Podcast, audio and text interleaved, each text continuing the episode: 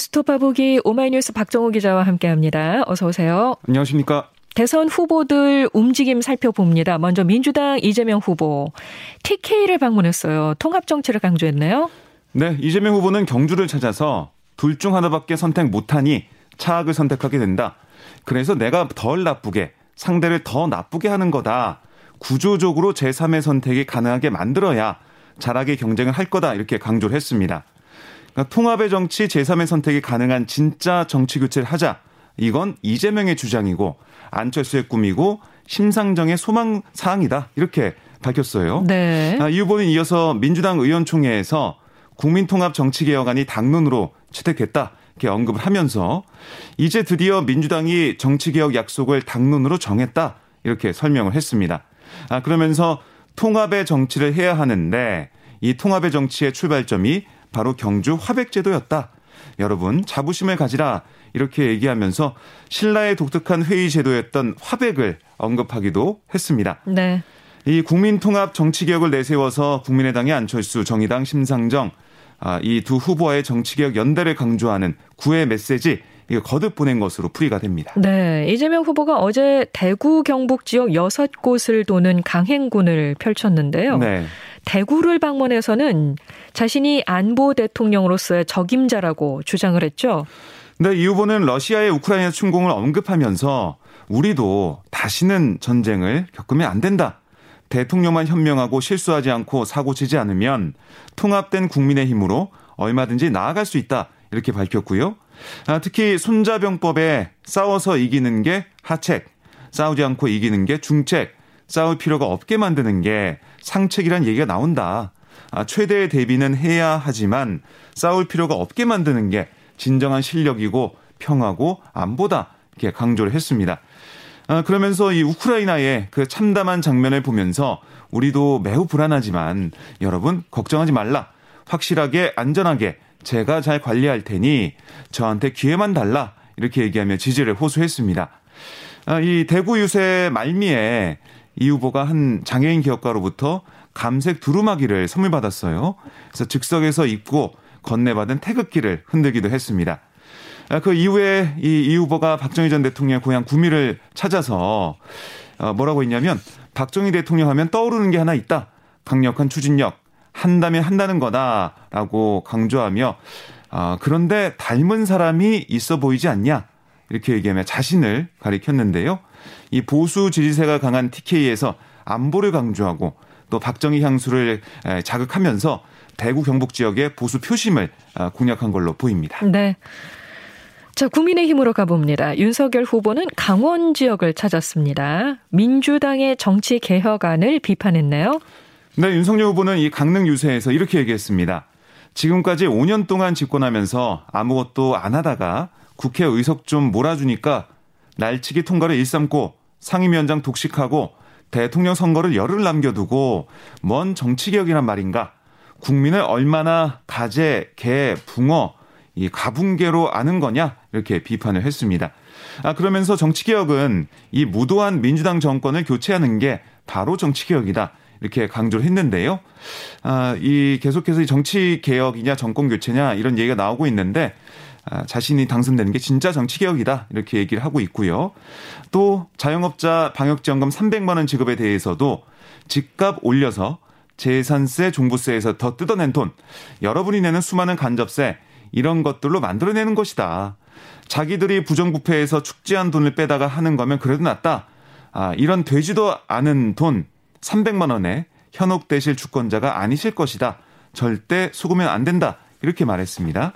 그러니까 민주당 정권을 비판하면서 진정한 정치 교체는 정권 교체다. 이렇게 강조하고 나선 모습입니다. 아, 그리고 윤 후보는 오는 4일, 5일 이틀간 실시되는 사전투표에 적극 참여해달라 이렇게 호소를 했는데요. 그러니까 선거 날에 확진자가 수십만 명이 나온다고 발표해서 여러분이 이 본투표일 투표를 못하게 막을 수도 있다. 이런 주장을 펴기도 했습니다. 네. 투표 용지 인쇄가 시작됐고요. 사흘 되면은 사전 투표가 정말 시작됩니다. 어, 야권 단일화 논의. 국민의힘과 국민의당이 서로 책임 공방을 벌이고 상대방에 대한 비판의 수위를 높이면서 갈수록 어려워지고 있는 형국인데요. 네. 그래서 그런지 이 윤석열 후보는 지지층 결집에 무게를 싣는 모습이에요.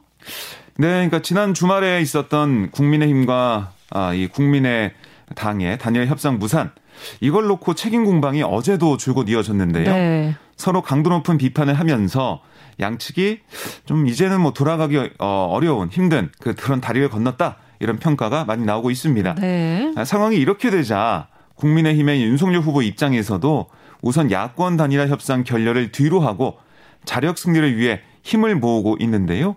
그러니까 윤 후보 측에서는 이렇게 얘기해요. 그러니까 단일화 해도 많이 이 윤석열 후보 쪽으로 지지율이 와봤자 1%포인트 정도다. 그 정도 어. 플러스 되는 거다. 아, 그건 우리 지지자들이 그만큼 더 만들어주면 되는 거다. 이런 입장을 보이고 있거든요. 예. 그러니까 안철수 후보가 여론조사 경선을 포기하고 어, 이 윤석열 후보와 1대1 담판에 나서지 않는 한 더 이상의 협상은 없다. 이게 뭐 윤 후보 측의 입장으로 해석이 됩니다. 네. 아, 결국 윤 후보 주변에서는 투표에 의한 단일화 거론하기 시작했는데요. 대선 당일까지 사자 구도가 불가피하다면 전공 교체를 위해 윤석열 후보에게 몰표를 던져서 어, 사실상 1대1 구도로 만들어 달라. 아, 이런 대국민 호소를 하겠다는 겁니다. 음. 아, 그래도 뭐 아직까지는 단일화를 향해 아, 문을 아예 닫아버리지는 않은 분위기인데요. 하지만 윤석열 후보와 안철수 후보의 극적인 만남, 또 단일화 합의가 나오지 않는 이상 두 후보가 이대로 뭐 남은 기간 완주할 가능성이 커 보이고요. 그러니까 안철수 후보의 일련의 발언을 봐도 이 국민의힘에 대한 불신이 워낙 커서 극적 합의 가능성 좀 갈수록 낮아지고 있습니다. 윤석열 후보의 발언을 봐도 그래요. 윤석열 네. 후보의 발언에서도 단일화 의지는 별로 없는 것 같아 보이기도 합니다. 그렇습니다. 자 이렇게 어, 어 여야 후보가 어, 움직이고 있는데 또 여야 후보가 잇따라서 김동연 새로운 물결 대선 후보를 만났죠. 네, 그렇습니다. 윤석열 후보와 김동연 후보 지난 24일 비공개 오찬을 했는데요. 윤 후보는 이 자리에서 김 후보에게 전공 교체를 위해 힘을 합치자 이렇게 제안한 것으로 알려졌습니다. 아, 김 후보 측은 이 윤 후보와의 만남에 대해서 뭐라고 했냐면 개헌을 포함한 이 네 가지 사안에 대해 어느 정도 생각을 하는지 등 그러니까 정치 교체에 대한 얘기를 나눴다. 이렇게 설명을 했는데 그러면서도 우린 처음부터 끝까지 계속 간다고 했으니 제 갈 길을 갈 거다. 이렇게 대선 완주 의지를 밝혔습니다. 네. 아, 그리고 이제 지난 26일엔 이재명 후보도 새로운 물결 대선 캠프에 찾아가서 이 김동연 후보를 직접 만난 것으로 알려졌는데요. 민주당의 정치 개혁안에 대한 연대 논의가 있었을 것으로 보이고요.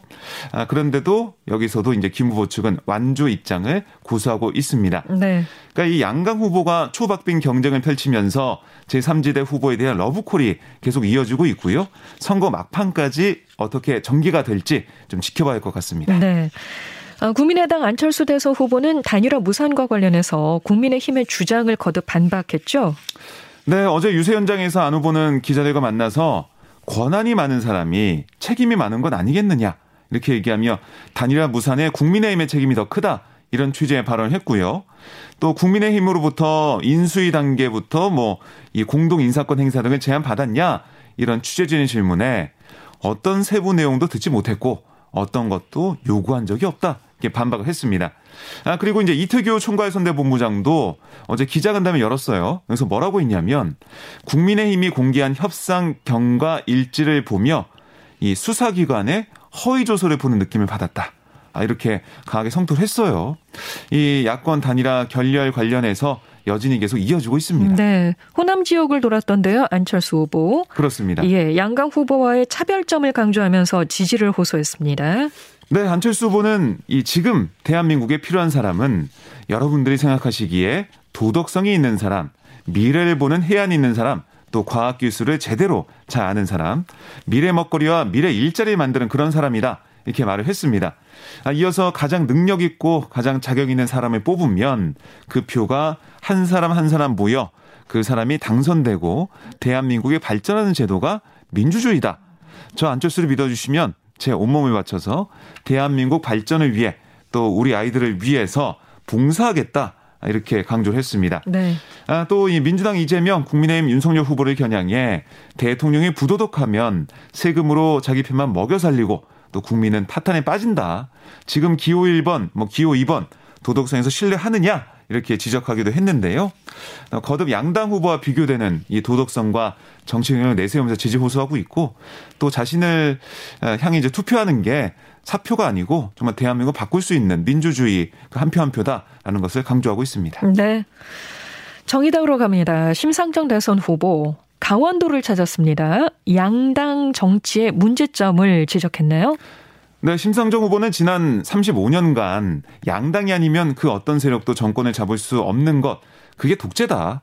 그러니까 양당 후보에게 뭘 퍼주면 독점을 더 강화할 뿐 다당제와 연합 정치가 불가능하다 이렇게 강조를 했습니다. 아, 이어서 양당이 아닌 다른 정당 후보에게 표를 줘야 다당제가 되고 또 연립정부가 가능하다.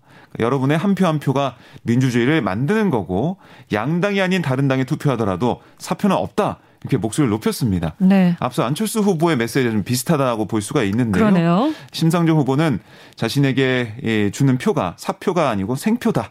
살아있는 표다. 이렇게 또 얘기를 하기도 했습니다. 심 후보는 또한 이 강원도를 녹색 평화 경제 지구로 지정해서 녹색과 생태를 지켜 미래를 만들겠다. 아, 그리고 이 안인 화력 발전소 건설을 백지화하고 강릉에 아, 이 국가재생 에너지 연구소 이걸 설립하겠다라고 약속을 했는데요. 소수자와 시민을 대표하는 정치 또 대, 통령의 필요성을 강조하면서 표심업계에 공을 들이는 모습이었습니다. 네, 알겠습니다. 지금까지 오마이뉴스 박정호 기자였습니다. 고맙습니다. 고맙습니다.